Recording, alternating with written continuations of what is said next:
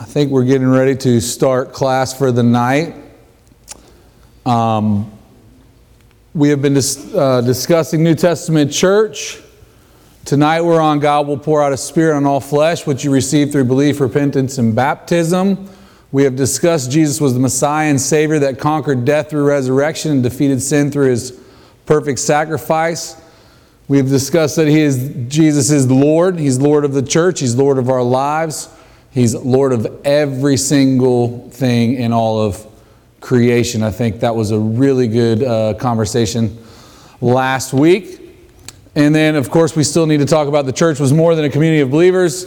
They were a family of God. But before we go um, any further, I want to start with a prayer. And then, if there's any anything we want to reflect on from the last couple of studies, um, usually I try to make this a, a um, conversation uh, more than a class. The last couple of weeks kind of turned into class a little bit more um, because I was trying to lay out a big picture through Scripture. So I, I, wanted to at least give a chance to have some discussion over what we've been discussing um, before I moved on. But let's pray first and then we'll, we'll get into class. Father God, we come before you, Lord. We are grateful every single day for your love, for your grace, your mercy, your forgiveness, Lord. God, we try our best every day to, to follow you, to allow the Spirit to work in us so we can become more like you. But at the end of the day, Lord, we're fallible. We're, we're just capable of making mistakes, and sometimes we do, God, so we're just grateful for your love. The love that you showed on the cross when you sent your son to die for all of our sin, for all those, all those moments. God, we, uh, we want to be the New Testament church. We want to be the church that we are called to be in 2023, Lord. And so we've started this year studying about your church. Father, we pray that you continue to guide us, um, get us thinking about what the Scripture's saying, and also give us the confidence to share those things that you've placed on our hearts. We thank you so much for Jesus and everything he's done for us. It's in Jesus' name we pray. Amen. All right, so is there anything, I know this is kind of not probably the best way to start class, but is there anything that we've discussed over the last couple weeks that, um, that you had any struggle with, that you had any uh, reservation about, um, that you, um, or even that came to light to you in a way that you had, had not seen before, or just anything that you want to share based on the last few weeks with Jesus being the Messiah and the Savior and Jesus being our Lord. Anything at all? Okay. That's like a check mark to me. If it's not, I mean, this was your chance. This was your chance. All right, well, we're going to get into, I think that we started there, one, because even though Peter spoke about it in a different order, um, which is the order on the screen there.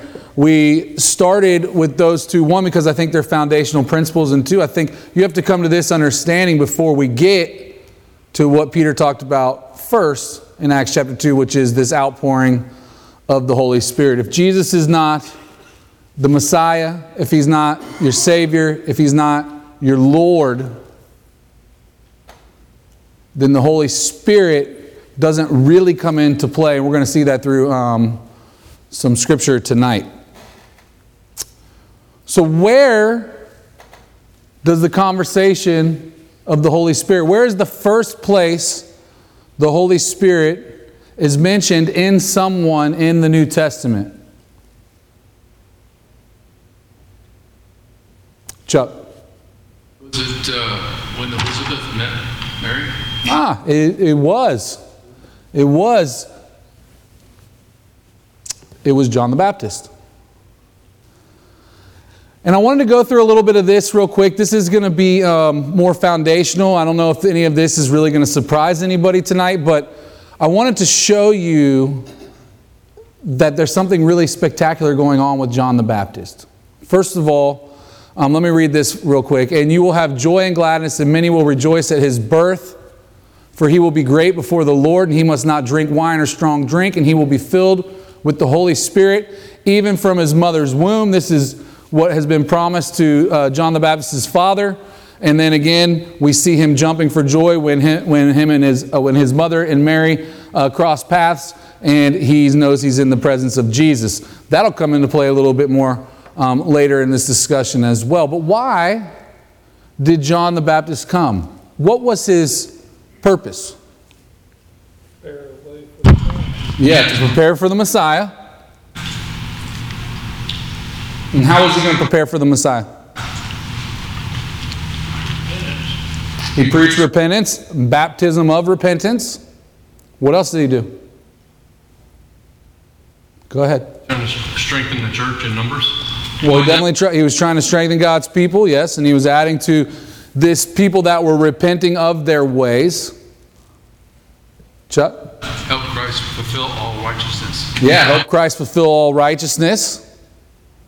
He was gathering a people together that were willing to admit that the way that they were, the path they were on, the way that they were approaching life was wrong.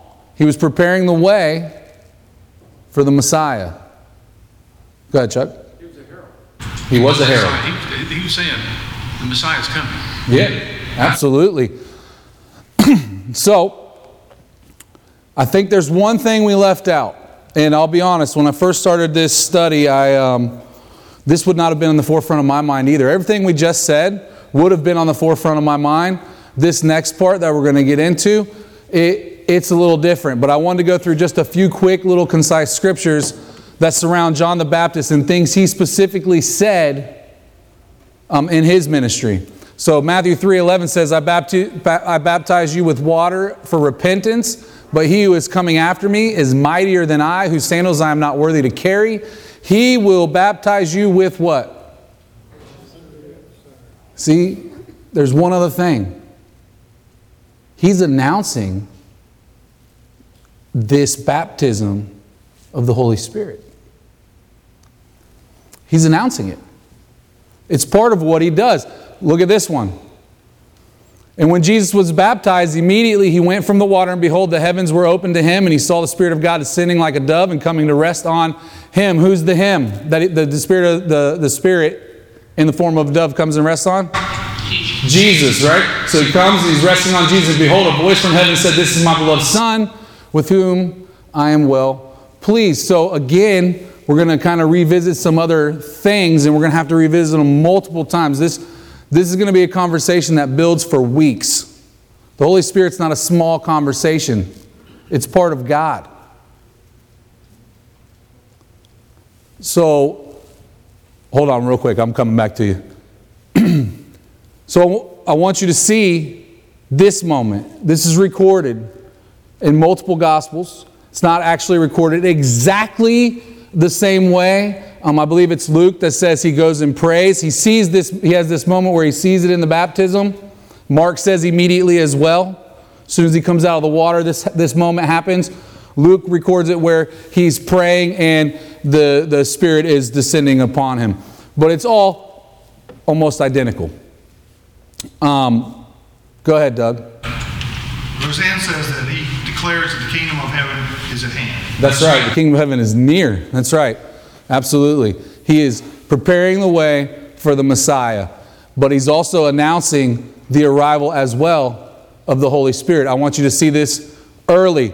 John 1 says this The next day he saw Jesus coming toward him, this is John the Baptist, and said, Behold, the Lamb of God who takes away the sin of the world. This is he of whom I said, After me comes a man whose rank before me, whose ranks before me, because he was before me. So he's not only saying, um, he's not only heralding the Holy Spirit, he's also heralding, heralding that he is the Son of God. He's the Son of God. He existed before John ever existed. And he ranks before him because of that. He says, I myself did not know him, but for this purpose I came baptizing with water that he might be revealed to Israel. And John bore witness. This is how he knows it's Jesus. This is how he knows that Jesus is the Son of God. And this part is a little interesting because obviously they were related. But from that moment to the womb, He does not have a relationship with him. He does not know him specifically. It's just a person that comes out of the crowd in one way. In another way, he understands that Jesus is something because he says, Hey, I, shouldn't be the one baptizing you. You, sh- you should be the one baptizing me. And he says, No, do, do it. So, going back to 33, I myself did not know him, but he who sent me to baptize with water said to me, He on whom you see the Spirit descends and remains, this is he who baptizes with the Holy Spirit. So, who is the one who told him to look for this moment? Who's the one that told John the Baptist to look for this moment? The Spirit? Through God. God told him. It's God's Spirit that's with him. It's with him when he's in the womb of his mother. And this is the moment. The one who sent him for this calling to announce the Messiah is also the one who said, when this moment happens, you're going to see it, you're going to know it, and you're going to know who the Son of God is. That's what John the Baptist is saying right here.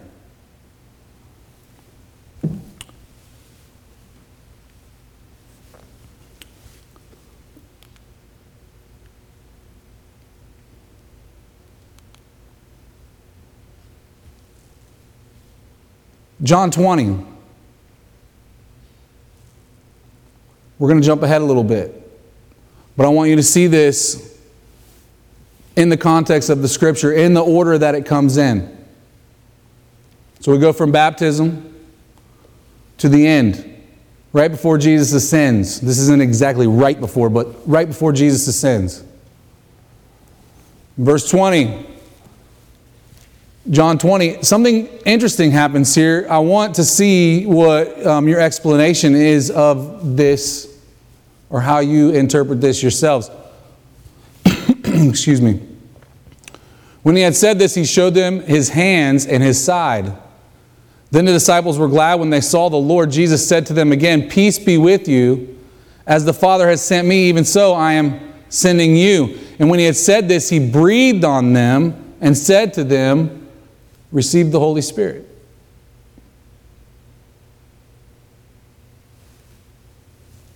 What do you think about that? know that the Holy Spirit didn't actually come upon him until the day of Pentecost. So was he just preparing them? He was encouraging them to not reject it, but receive it? I, I think, I think you're very, I think you're very close. Um, anybody else?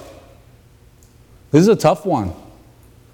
I've wrestled with this one for, for multiple days, in fact, because, and, and I want you to remember this scripture specifically going forward. We're not going to get to some of the stuff that this scripture is really starting to build a base for um, tonight. But you have this moment. This is before Acts. This is before Acts chapter 1. This is towards the end. He's showing them where he's been crucified. That's his proof. And he's breathing the Holy Spirit on them. Now, I want you to think about um, Genesis. Go ahead, Chuck. Well, if I read it, breathed on them and said to them, receive the Holy Spirit. Yeah. It doesn't say he breathed the Holy Spirit on them. Okay. So, I mean, it may be just a nit that I'm picking at, but think, I think the point was made to say they would receive it, but I don't think they received it then, because they still didn't understand. Okay. He ascended up into heaven in Acts 1. They're standing there going, you know, wait. And, and they said, why are you looking up there? He'll come back. But why are you still, they still didn't understand. Yeah. It wasn't until the day of Pentecost they received the Spirit and they understood. Yeah, so again, this is something that I've been struggling with for multiple days myself. And what I see here is that there's this breath, and then there is this statement receive the Holy Spirit. We can, we can break it down that simple. And what this has taken me back to multiple times is creation. When Jesus came, what was the big thing he came to destroy? Sin and death. When you were created in Genesis, the account of the creation of man, how did God, what did God, when he breathed into you, what did he breathe into you? Life. So I'm not trying to make an entire argument, and we're not going to get too crazy tonight anyway. Because, like I said, the more difficult stuff is later. We got to build foundational first. But what I do see is from death to life. From death to life.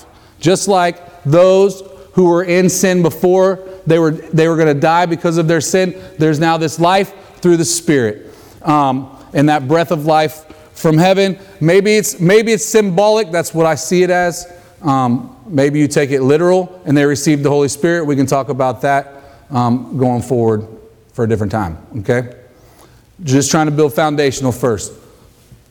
Luke 24 44. Then he said to them, These are my words that I spoke to you while I was still with you, that everything written about me in the law of Moses and the prophets and the Psalms must be fulfilled. Then he opened their minds to understand the scriptures and said to them, Thus is written that the Christ should suffer and on the third day rise from the dead. So he opens their minds so they can start to put all the scripture together. They're thinking about all of the stuff that he just listed up there the prophets, the law of Moses, all the Psalms that identified Christ that we consider to be messianic prophecies still to this day. He's, he's opened their minds so they can start to put all this in context. Now he's going to put it in context verbatim form. Thus it is written that Christ should suffer and on the third day rise from the dead, and that repentance for the forgiveness of sins should be proclaimed in, this, in his name uh, to all nations, beginning from Jerusalem. You are a witness to these things, and behold, I am sending the promise of my Father upon you. But stay in that city until you are clothed with power from on high. What is the promise that they're waiting for in Jerusalem?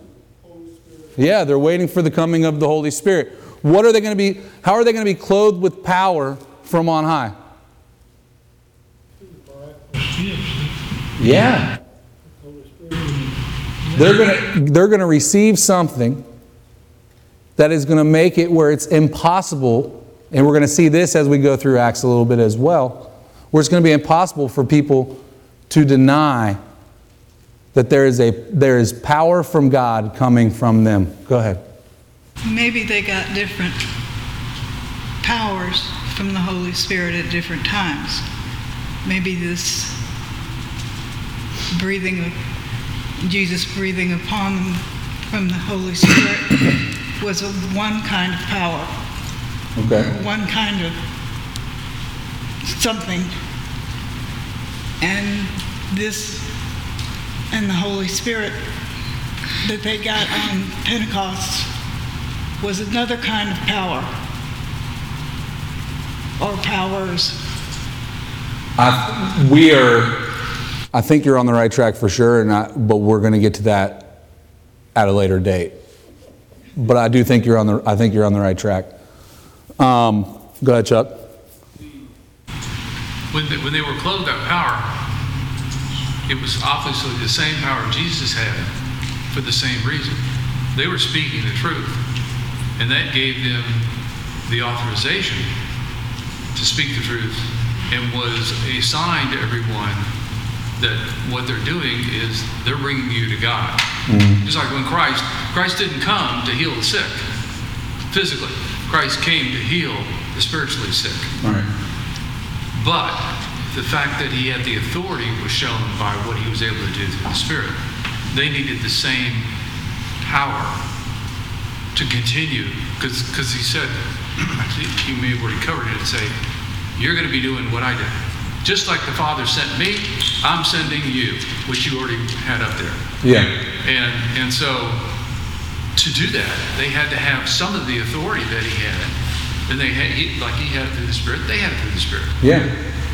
Yeah, I think that I think that they're waiting on this moment that they've heard about all the way back from John the Baptist. Some of them, don't forget, were John the Baptist's disciples. Some of the people that he said, Behold the Lamb of God to, were John the Baptist's disciples that became apostles and are going to become very important um, in this discussion. Specifically, one I'm thinking of is Peter, who becomes very important in this discussion later. Um, let's look at John 7. Go ahead. commentator on that verse. It says, it records Jesus giving the power of forgiveness to the disciples during his first appearance after the resurrection. It does say, whoever you forgive, I will forgive, and whoever you condemn, I will condemn. It, it does say that afterwards. So, um, I might agree with that. I'm not sure yet.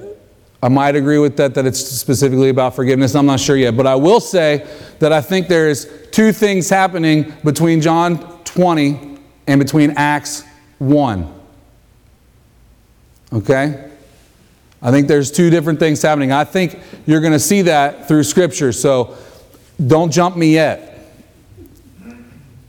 That's a, that's just a confirmation that, that Jesus is saying, this is me.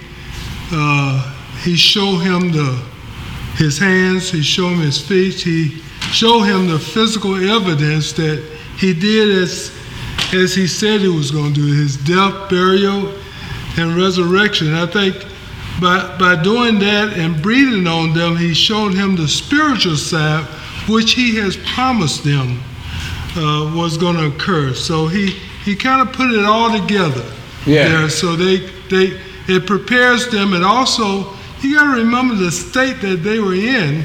They were afraid for their lives. He, he, that gave them confidence in the Holy One from God. Yeah. Yeah, I think that's well said too. It could just be a reminder of what they're waiting on um, very easily. Um, okay, so let's go ahead, Doug. I don't, I don't want to derail you with this, I do not want to derail you with this word. There- There's a word that's called paraclete. Yes. Okay. If you're familiar with it, I'll leave it there. Okay. Okay. W- Um, we're we're going to get there, yeah? Yeah. All right. So, Acts chapter 1. I knew this was going to get fun. I didn't know it was going to get fun this quick, but I knew it was going to get fun. Acts chapter 1. Look what he says. I just wanted to show you from John the Baptist all through the Gospels that you can see these moments where God is promising this day, this moment, this time. Acts chapter 1. In the first book, of Theophilus, I have dealt with all that Jesus began to do and teach until the day when he was taken up. After he had give, given commands, actually, I'm sorry, because I think I skipped this one. And I, wanted, I put this one in on purpose. Because one, I want you to see that John got the Holy Spirit. He was filled with the Holy Spirit from in the womb. And if you go back through the Old Testament under the Old, uh, under the Old Covenant, you will see that several people in the Old Testament were given the Spirit from the time they were children, from the time they were babies, from the time they were young. Okay? Um, that is important, and it's important to make this distinction in John because we're coming into a new covenant. And understanding when that new covenant starts is in John chapter 7. Whoever believes in me, as the scripture has said, this is from Jesus, out of his heart will flow rivers of living water. Now, this he said about the Spirit, whom those who believed in him were to receive. For as yet the Spirit had not been given because Jesus was not yet glorified. All right? So, G, so what John received and what is, is um, happening in Acts chapter 2, there is, a, there is the same Spirit, but something different happening. There's the same Spirit, but something different happening. And if that's scary to you, we're going to be talking about that a lot. Because we have the same spirit, but different things happen. Just like you have the same spirit, but people get different gifts. Just like you have the same spirit, but people naturally grow and bear different fruits. You don't just master all the fruits typically either. We're going to discuss that when we get to self control and the fruits of the spirit. It had a different mission. Say that again. I It had a different mission. yeah. Had different missions at different times, and therefore it, it's the same spirit, but different things are happening. All right? And I want you to see that. There is a change coming in Acts chapter 2. There is a change coming. All right? So uh, I'll just read it because I didn't read it, and then we'll move on. Whoever believe, did I read it? I did read it. We're going to move on. Yeah. I've been studying all day, and sometimes I get here and I'm a little slower than I was an hour ago. It's okay. so, verse, we'll start in verse 2 on this one. Until the day when he was taken up after he had given commands through the Holy Spirit to the apostles whom he had chosen, he presented himself alive to them after his suffering by many proofs. And one of those proofs we saw where he was reminding them that the Holy Spirit was going to come in Jerusalem on this moment. And that's exactly what Luke is saying. Appearing to them during 40 days and speaking about the kingdom of God. And while staying with them, he ordered them not to depart from Jerusalem, but to wait for the promise of the Father, which he said, You heard from me. For John baptized with water, but you will be baptized with the Holy Spirit not many days from now. So we see a change.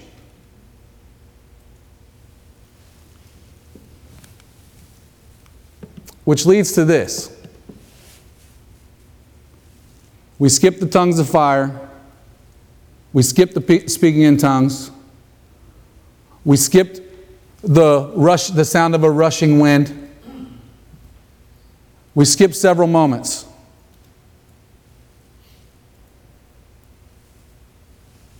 But we get to this point. Acts 2:38 is a scripture that um, I've had memorized since I was a child, and I would say if you were born and raised in the Church of Christ and you don't know Acts chapter 2, verse 38, your youth minister did not teach you a very important verse. And Peter said to them, Repent and be baptized, every one of you, in the name of Jesus Christ for the forgiveness of your sins, and you will receive the gift of the Holy Spirit. See, this is the big change. This is the big change. And this is not just a promise for one generation, this is a promise for all generations. It's a promise of the Holy Spirit being united with God's people for all time. And it happens when you repent. When you, first of all, you have to believe that Jesus Christ is the Son of God. Why would you repent if you didn't believe?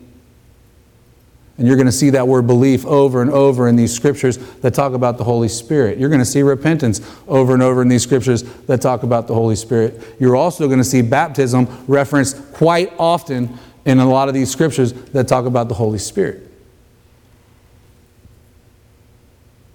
So to me, it's easy to see that if I repent and I'm baptized, I'm going to receive not only forgiveness of sins, but I'm going to receive the gift of the Holy Spirit. And that is a big change from the old covenant where it wasn't just poured out to everyone who believed in God. In 1 Corinthians 12 and verse 4, Mm-hmm. it says there are different gifts, but the same Spirit distributes them. That's right. So the Spirit is involved in everything that's interactive between us and God, but it's not always the same for everyone. That's right. And, and let's not forget, there are different times and different seasons. And so the Spirit is reaching people in different ways, even in different times and different seasons. That is um, extremely important. But yet, we're still trying to build foundation. We're still trying to build foundation. Titus 3. What is, what is the Spirit? Before we get into the fruits of the Spirit, I mean, we're already preaching a um, series on it, but before we really get into the fruits of the Spirit and the gifts of the Spirit and the differences of the gifts of the Spirit and the times and the seasons and all of that fun stuff, because I think the Bible really does lay it out pretty clearly, but you have to, be, you have to pay attention. You have to dig deep to find it. What is the Holy Spirit? He's part of God, part of the Trinity, as some might call it Father, Son, Holy Spirit. What else is he? He's the paraclete. Explain. He comes alongside, stands beside us, and helps us. Yeah. We got a bunch of scripture about that. Starts right here. So I promise you, I'm getting there.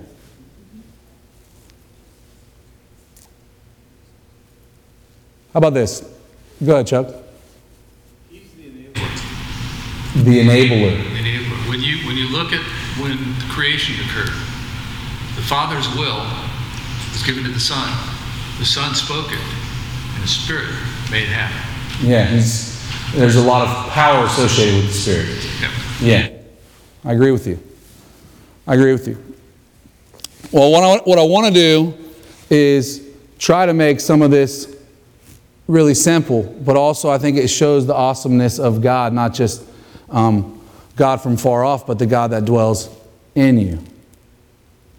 So Titus 3 says, But when the goodness and loving kindness of God our Savior appeared, He saved us not because of works done by us in righteousness, but according to His own mercy. We discussed that very well um, through this idea of Jesus being the Savior. Um, and then He says this by the washing of regeneration. What's that mean? What's the word regeneration there mean? By the washing of regeneration. What do you see when you hear that? Yeah, it is baptism. It's renewal, renewal of the Holy Spirit. What do you see when you when you see that? It's a new person. It's, it's deeper, it's, it's regeneration, it's healing things that have been broke down and destroyed through corruption. It's the refining fire of God. That's what you're seeing in this scripture. It's renewal. It's going down this way, coming up something new. It's in, in fact, it's exactly what uh, uh, Jesus talks to Nicodemus about when he says in John chapter 3, Jesus answered, Truly, truly, I say to you, unless one is born of the water and spirit, he cannot enter the kingdom of God. That which is born of the flesh is flesh, and that which is born of the spirit is spirit. So there's a regeneration, there's a washing, there's a cleaning, there's a making things whole again. And there's also a renewal, a new person, a born again, a new moment, a new life. Sure. Thank you.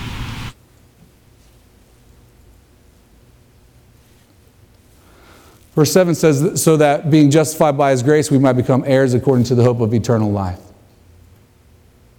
It also, the Holy Spirit is what makes us an heir. You can't be an heir to the hope of eternal life if you don't have the Holy Spirit. It is. Ephesians talks about that, a guarantee to have eternal life. The Holy Spirit is that seal. It is. So, since he said it, I'll read it real quick. Ephesians 1. It's exactly the next scripture I had on there. I love when that happens. I do.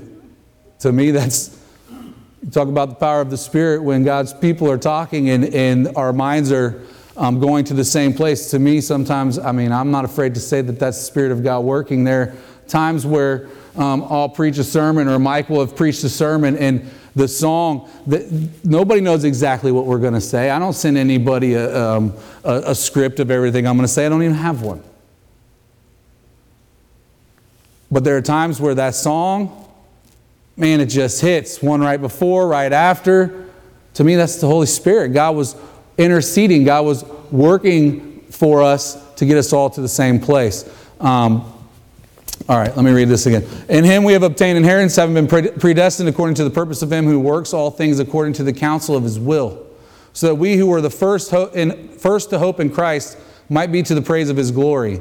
In him you also, when you heard the word of truth, the gospel of salvation, and believed in him, were sealed with the promised Holy Spirit, who is the guarantee of our inheritance until we acquire possession of it to the praise of his glory. That is your seal. That is what guarantees your salvation. You cannot have the hope of eternal life if you are not united with the Holy Spirit. Go ahead, Paul. Paul also tried to emphasize that it's just it's as well just about the here and now when he says in Romans 8:11 the spirit gives life to our mortal bodies that means it's there's something going on right now not just Yeah. for the future That's right. Absolutely. Absolutely. Um, I think I have that scripture down a little further as well, and that's I, I love that. I wanted to, I wanted to go here because I don't think you can have a conversation about the Spirit un- unless you hit this verse. Um, Ephesians 4 There's one body and one Spirit, just as you were called to the one hope that belongs to your call. One Lord, one faith, one baptism, one God and Father of all, who is over all, through all, and in all. So, what's the one body? Yeah, it's us. It's, it's the people of God. We're the body. Christ is the head because he's our Savior and Lord. Yeah, that's right. And then there's one. uh, my questions usually aren't very hard. Um, eh, there's one Spirit. What's that Spirit? The Holy Spirit that binds us all together through that one hope. What's that one hope? Yeah, it's the return of the King, it's the gospel. The one Lord is Jesus because he died for the church and took ownership of it. Doug's been talking about it recently um, in his announcements that he paid our ransom, he bought it. There's one faith, that faith is in. Yeah, one way. The only name that can save, Jesus Christ. One baptism. There's not two baptisms. There's one baptism. Not zero either. That's true. That's true. That's true. There's one baptism. That baptism is being buried, rising in the newness of life, based on your faith and belief that Jesus Christ is your Lord and Savior. Yeah, and commitment. That's true. Then there's one God and Father. So notice that the Spirit is deeply involved in this process. You can't get away from it. And the reason why I stress that is very simply that there have been times where people have tried to um, almost rationalize away the Spirit. And you will always hear me preach hard against this. I've heard arguments growing up where the Spirit of God was the Bible and the Bible is the complete and accurate Word of God, and that makes it the Spirit, and this is where you learn everything from. It's the Spirit of God. The, God is not contained in a book. Jo- John made that as clear when he talked about Jesus. God is not contained in a book. He's not contained in the box you try to put him in. He's not. This is the active, living Spirit of God, and it's way different than just the Word of God. So I want to say that because I'm, I'm, telling you, there are people that believe that, there are people that preach that, and to me, that's a very scary thing to preach that the Word of God is the Spirit of God. Um, all right, we'll move off of that. We'll get into the helper. John 14. If you love me, you will keep my commandments, and I will ask the Father, and he will give you another helper to be with you forever, even the Spirit of truth, whom the word, world, excuse me, cannot receive, but is neither, it neither sees him nor knows him. You know him, for he dwells with you and will be in you. So we have this helper. He's the Spirit of truth. He helps you determine the truth. He helps you to discern the truth. That's part of what the Holy Spirit does. He helps us to see life for what it is. Like just like when you saw um, Jesus breaking down the gospel to the apostles, and there was this clarity that they had. It says He opens their mind so they can understand the Scripture. The, the Holy Spirit is still doing that in your life to this day. It's helping you to understand God's Word. It's helping you to see God's Word. It's helping to, you to experience God's Word so that you can discern what is right and what is evil, what is true and what is false, what is good and what is bad. It's the Spirit of truth. The world doesn't see it because they don't try to follow God. They'll never submit to it. That's the, see, that, it's, it's such an important point that is being made. It's why we stress Lord the way we did. Because the difference between you and everybody else in the world is you've chose to submit to God. You have surrendered to the Lord. You have made him your Lord.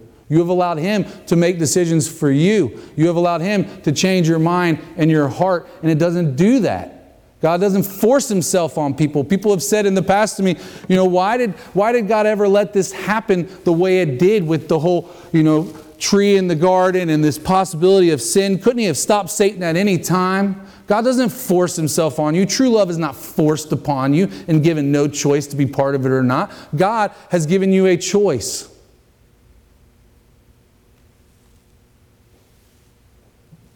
But you have to see it.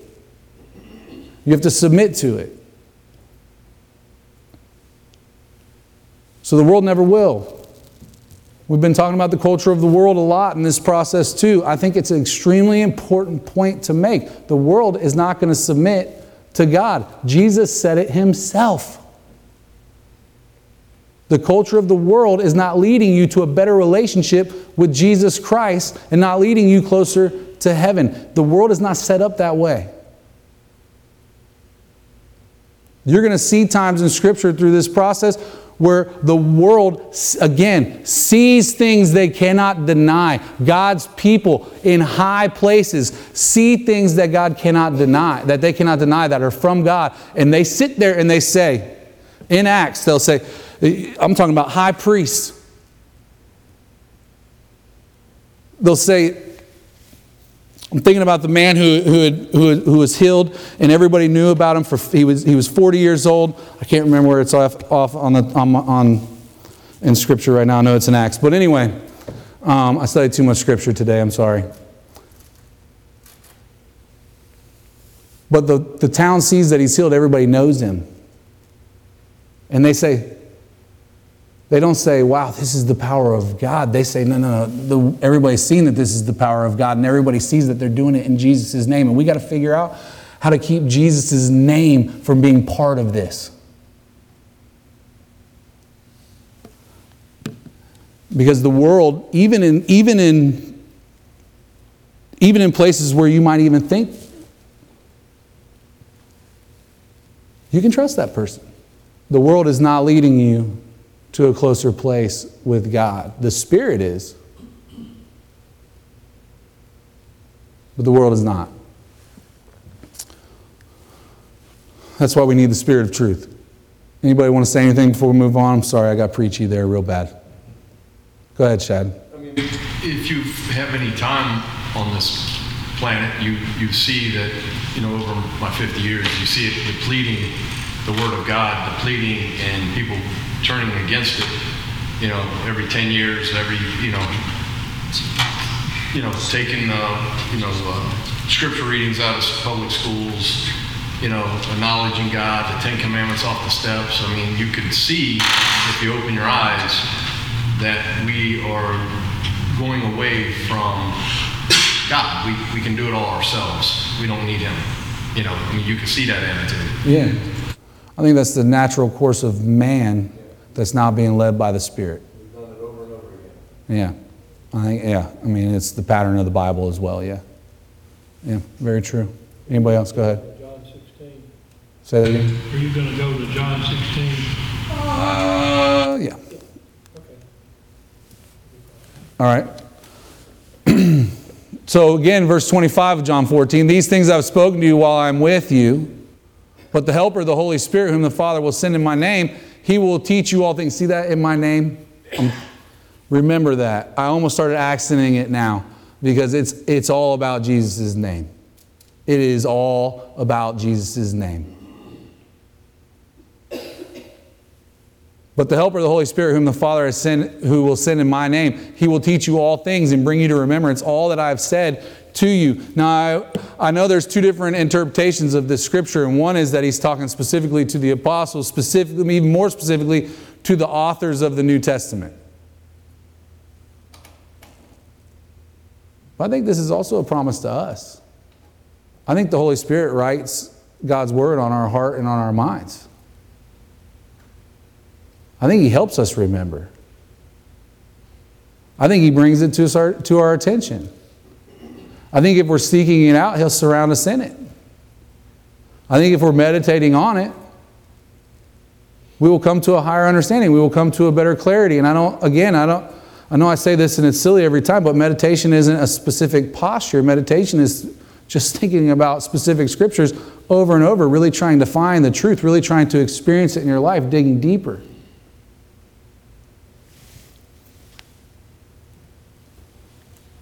And I think that's, I think that's another thing the Holy Spirit does. It helps us with the Word of God. I think that's extremely important.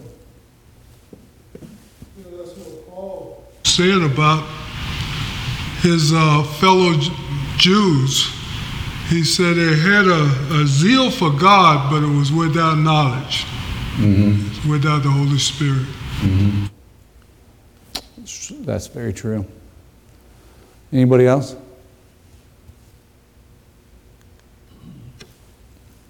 John 16. Nevertheless, I tell you the truth. It is to your advantage that I go away, for if I do not go away, the Helper will not come to you. But if I go, I will send him to you. And when he comes, he will convict the world concerning sin and righteousness and judgment. Concerning sin, because they do not believe in me. Concerning righteousness, because I go to the Father, and you will see me no longer. And concerning judgment, because the ruler of this world will be judged. So he helps with what? Who's this talking about? Is this talking about us?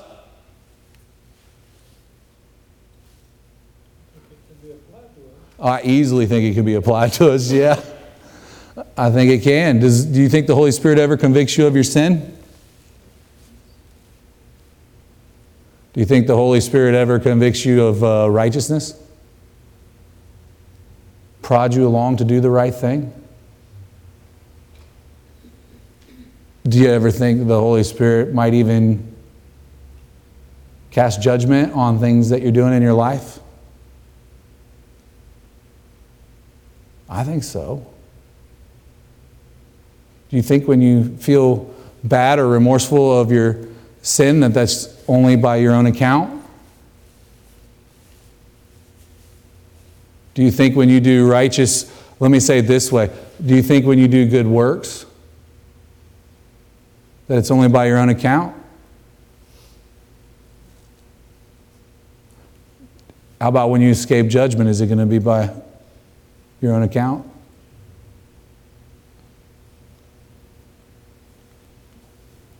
Go ahead, Mom. Do you think that Peter could have gotten up and given that very powerful sermon had he not just received the gift of the Holy Spirit?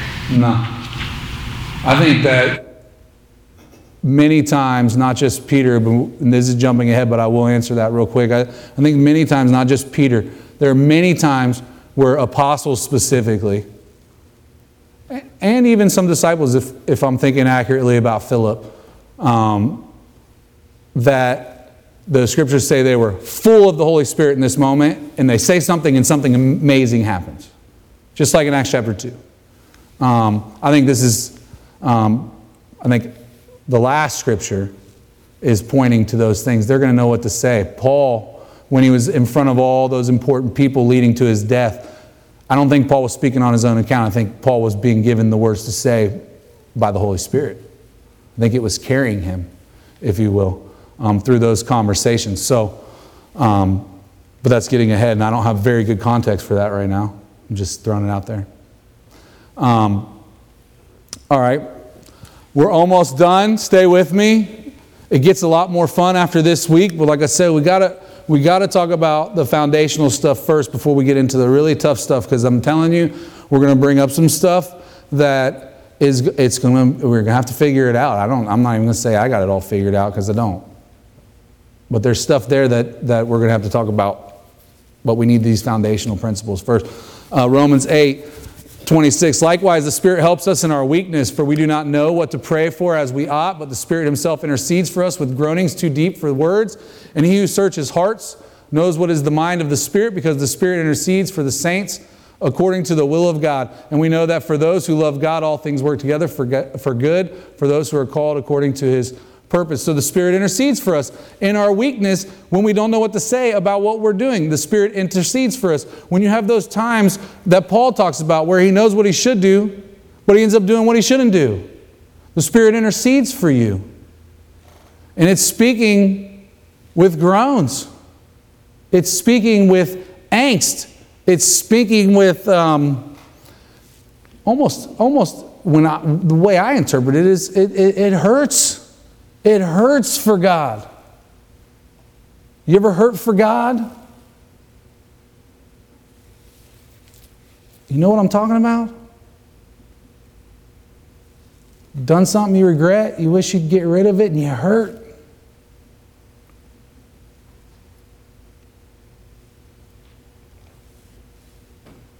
Anybody want to say anything? No? Kind of like David when he was going back to God, when he was, realized his sins and they were all exposed and he was just, pouring his heart out. Uh, Was, there's a difference right there between a heartfelt repentance and just saying, I'm sorry. Oh yeah, I think David's probably one of the best exa- probably the best example in the Bible of someone who's really repentant, really, um, to use the word in the scripture, really groans over what he did. Um, and again, I I'm not saying we need to beat ourselves up every day, but we need to be real. And when the Spirit is leading us in our lives, we need to be honest with that too. I brought up Isaiah 11 because I wanted you to see this. And going back all the way to the Spirit of truth, helping us discern, I wanted to, I wanted to show you Isaiah chapter 11, verse 2. Now, obviously, there, verse 1 says, There, um, there shall come forth a shoot from the stump of Jesse, and a branch from his root shall bear fruit. What, who is that? David.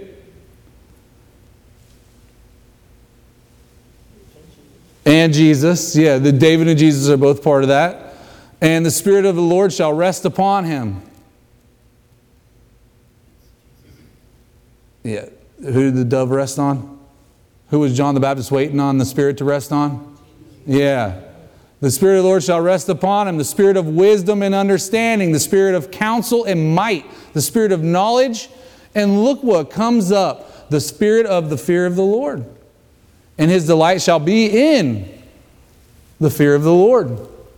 Now, this is God's Spirit. He's a spirit of wisdom and understanding. He's a spirit of counsel and might. He's a spirit of knowledge and fear of the Lord.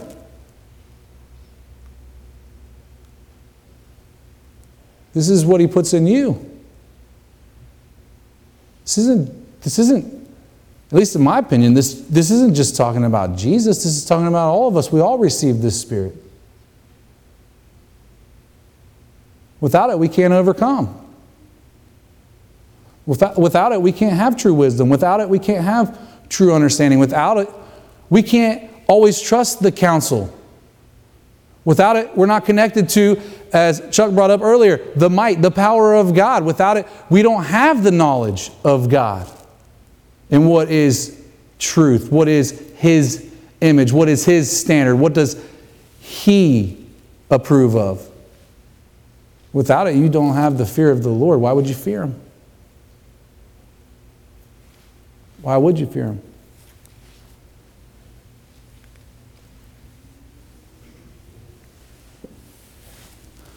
So, 1 Corinthians 2, we're, we're um, I think we got three scriptures left. You guys have been really good bearing with me tonight. But as it is written, what no eye has seen, nor ear heard, nor the heart of man imagined, what God has prepared for those who love Him. These things God has revealed to us through the Spirit. For the Spirit searches everything, even the depths of God. For who knows a person's thought except the spirit of that person which is in him? So also no one comprehends the thoughts of God except the Spirit of God. God has sent to you what also searches him. God has sent to you and is searching you with what also searches him. God has sent to you and has united with you and knows all your deepest, darkest secrets and all your great things and all your bad things and everything that goes on in your mind and everything that goes on in your life. God has sent that because that's what it knows about God as well. We're literally united with the Spirit of God, the things that knows the depth of God. What do you think about that? No idea? know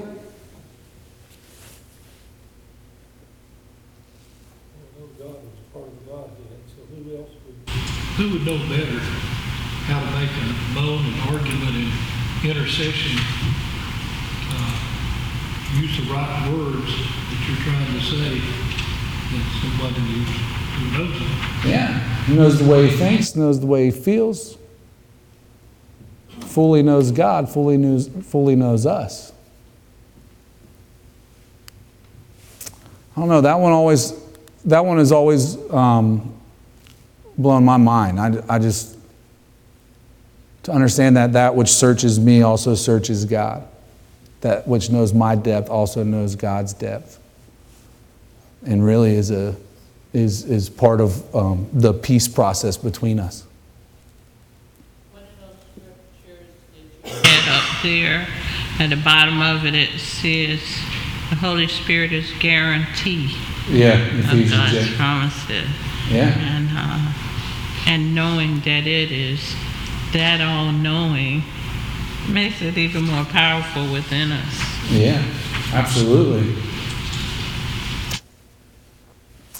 So I want to finish with just this, just this idea for tonight.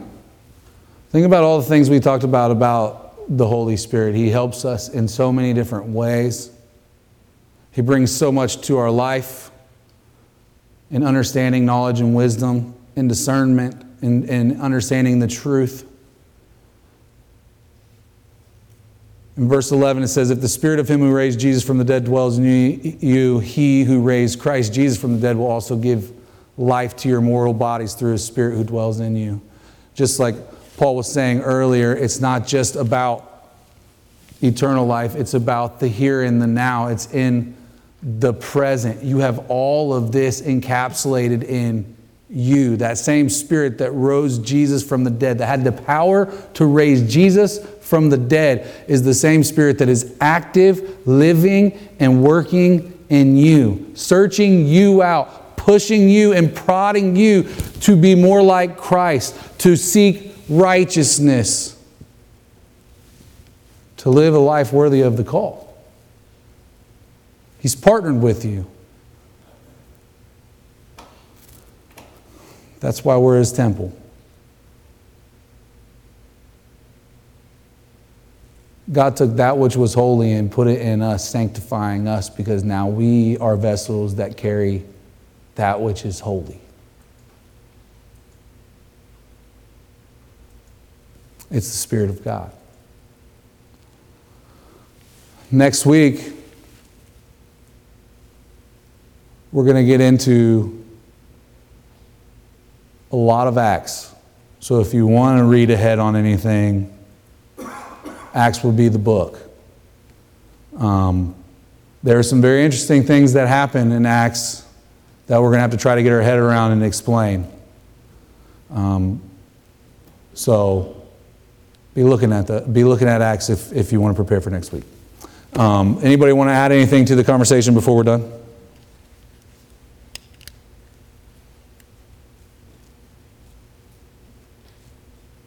All right then. Thanks for coming to class. See you next week.